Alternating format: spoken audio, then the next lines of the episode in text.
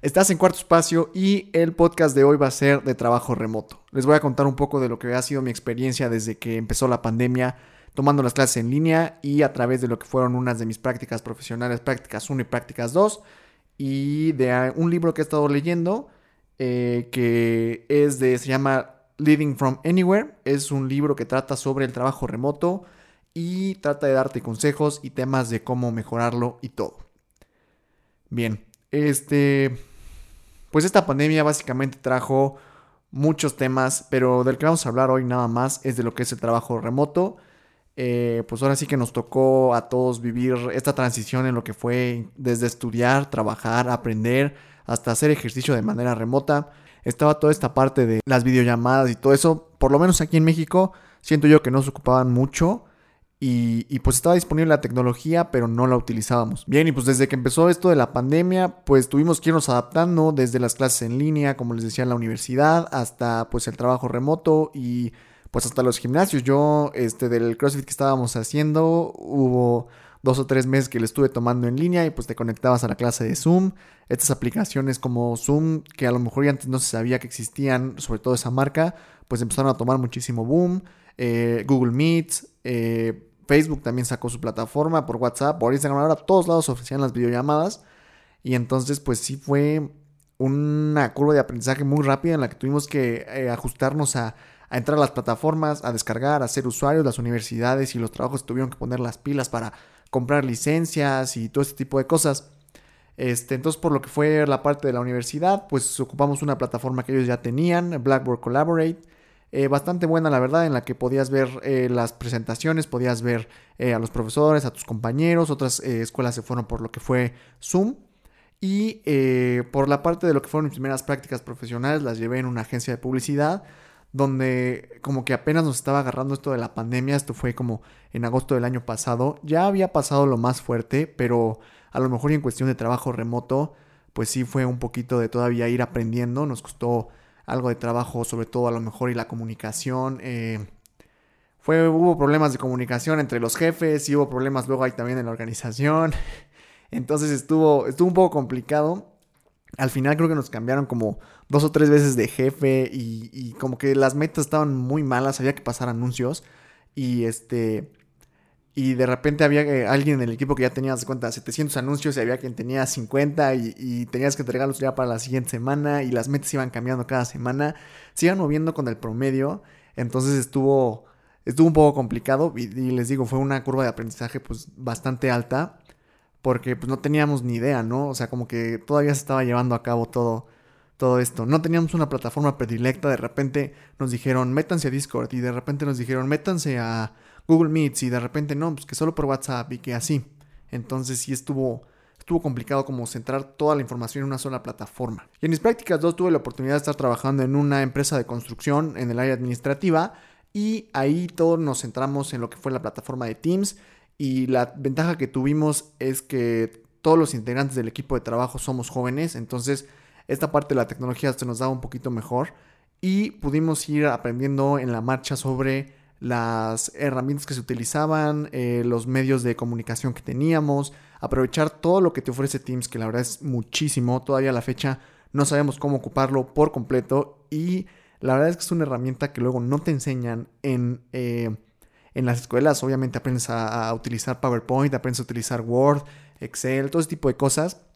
La verdad es que no sé qué tan nueva sea Teams como para que ya la empiezan a utilizar. Ahorita obviamente por la pandemia pues se empezó a utilizar muchísimo más. Entonces este... Pues sí, ya, ya la tenemos eh, un poco más dominada, todavía falta que aprenderse, pero fue un gran paso de lo que era la, la, la experiencia anterior a esta experiencia, se mejoró muchísimo. Entonces, básicamente esa ha sido la experiencia que yo he tenido con lo que es el trabajo remoto, el estudio remoto o el ejercicio remoto, como les dije ya en el CrossFit. Y bueno, este libro lo compré porque dije, bueno, tiene que haber una, alguna mejor manera en la que se pueda llevar a cabo la comunicación, se pueda llevar a cabo el trabajo en equipo y se pueda seguir eh, mejorando y aprovechando pues esta herramienta.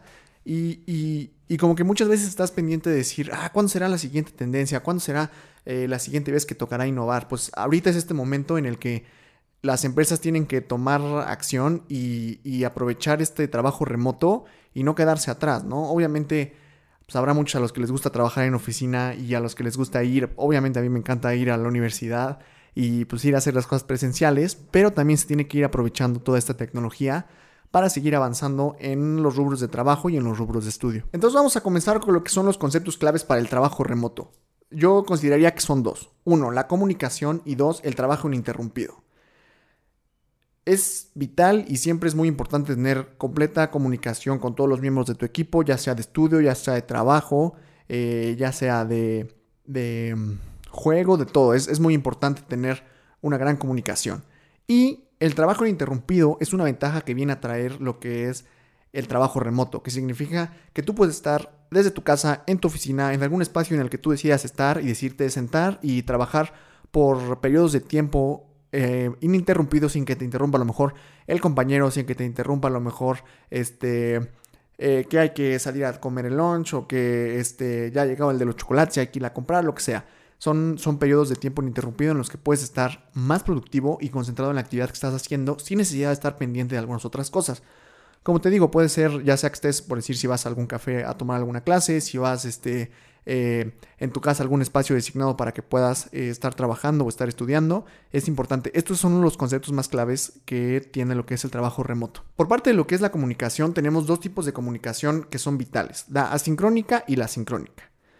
Y la comunicación asincrónica es muchísimo de lo que es la base de la comunicación del trabajo remoto. Como hablamos antes, lo que es el trabajo ininterrumpido se tiene que tener sin distracciones. Entonces ya sea igual sin contestar correos, sin contestar llamadas, sin estar contestando eh, mensajes. Entonces esta comunicación la sincrónica se tiene que llevar completamente a destiempo, con la expectativa de que el que va a contestar no va a contestar en el instante. Entonces tiene que haber un periodo más o menos de respuesta de 24 horas. Algunos ejemplos de lo que son la comunicación asincrónica puede ser el correo electrónico, los mensajes, los tableros de mensajes, los comentarios en documentos o los chats. Y pues esto permite tener una comunicación un poco eh, más alargada en lo que son los equipos de trabajo sin que todos estén todo el tiempo pendientes de qué está pasando, de que si hay que estar concentrando. El libro dice que mucho del estrés que hay luego en las oficinas y en los equipos de trabajo es porque todo el tiempo están llegando correos, todo el tiempo están llegando actualizaciones, todo el tiempo están llegando eh, mensajes y todo. Entonces es importante que cuando estés trabajando en equipo y te toque ser líder o te toque ser eh, parte del equipo de trabajo, puedas estar consciente de que es necesario que el, equipo no esté estresado todo el tiempo por estar contestando todos los mensajes. Eh, obviamente tiene que haber periodos de tiempo en los que eh, tienes que estar pendiente de lo que está pasando en la oficina, pero si se puede alargar lo que es el periodo ininterrumpido de trabajo, pues es lo mejor para todos, ya que el, el integrante del equipo de trabajo trabaja de una mejor manera y entrega mejores resultados. Y si tú eres el líder del equipo de trabajo, pues qué mejor que tener mejores resultados con, tu equipo de trabajo. Ahora vamos con lo que es la comunicación sincrónica. La comunicación sincrónica es básicamente la comunicación en vivo, en la que se tienen dos o más personas en el momento y se pueden estar contestando al instante. Y esto puede ser ya sea en una llamada por teléfono o en una videollamada. El autor recomienda que puedas llevar un poco más lo que es la llamada por teléfono, ya que también evita distracciones de lo que tienes en el fondo con la cámara, o a lo mejor hay personas a las que no les gusta prender la cámara o ese tipo de cosas, te lo evitas y pues puro contacto con voz. Y además dice que es muchísimo más fácil identificar emociones a través del oído y de la voz que si las estás viendo eh, a lo mejor con, con la persona en la pantalla. Entonces dice que es muchísimo más recomendable tener una llamada de voz y además es muchísimo más rápido pues en cualquier momento, ya sea el teléfono o la computadora en sus distintas eh, aplicaciones, puedes contestar sin necesidad de, por a lo mejor estás en, pues puede ser que estés en pijama trabajando o que tengas un chongo o, que no estés, pues a lo mejor y completamente arreglado para recibir la llamada en, voz y en vez de decir, ah, bueno, permíteme media hora en lo que tal, que no sé qué, pues contestas el teléfono y, oye, ¿qué pasó? Tal, pues necesitamos esto, esto y esto y ya quedó. Eh, esta es la ventaja de que una llamada de 5 a 7 minutos puede evitarse todo un día de estarse mandando mensajes o de estarse mandando correos o de estar esperando a que te contesten. Cuando se necesita una información en el momento y se necesita que resolver ya, lo mejor es hacer una llamada.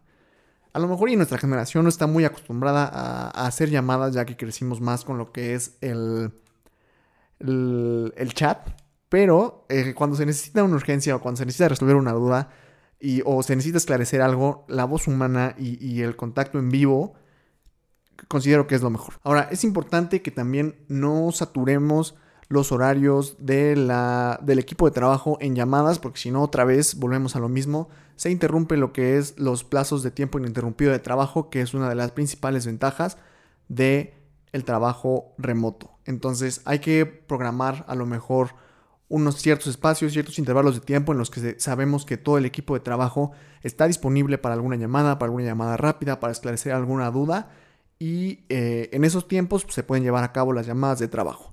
Eso nos lleva a nuestro siguiente punto, que es este, uno de los tips, es tener un calendario de actividades compartido. Como ya les decía, tener un, espacio de tiempo en los que digan, a lo mejor son 5, 6 o 10 o 15 en un equipo de trabajo y puede ser que estén dispersos en distintas regiones geográficas, en distintas regiones de hora, o pueden estar en el mismo eh, espacio de hora, pues es, importante que eh, coincidan las horas de trabajo. Entonces, por decir, si si estás haciendo tus prácticas y además estás estudiando, pues tienes que tomar en cuenta que tienes que atender a los horarios universitarios y además tienes que atender a los horarios pues de tu trabajo. Entonces es importante que con tu equipo de trabajo te pongas en contacto y les digas, oye, a ver, este, pues yo tengo tales horarios, tú tienes tales horarios, pero siempre poder coincidir en ciertas horas, como les digo, para tener algún tipo de eh, comunicación en vivo, por alguna duda, por si tienes algún comentario o ese tipo de cosas, pues es, es lo más idóneo. Entonces, este, se tiene que planear que entre los trabajadores y los líderes de equipo pues puedan tener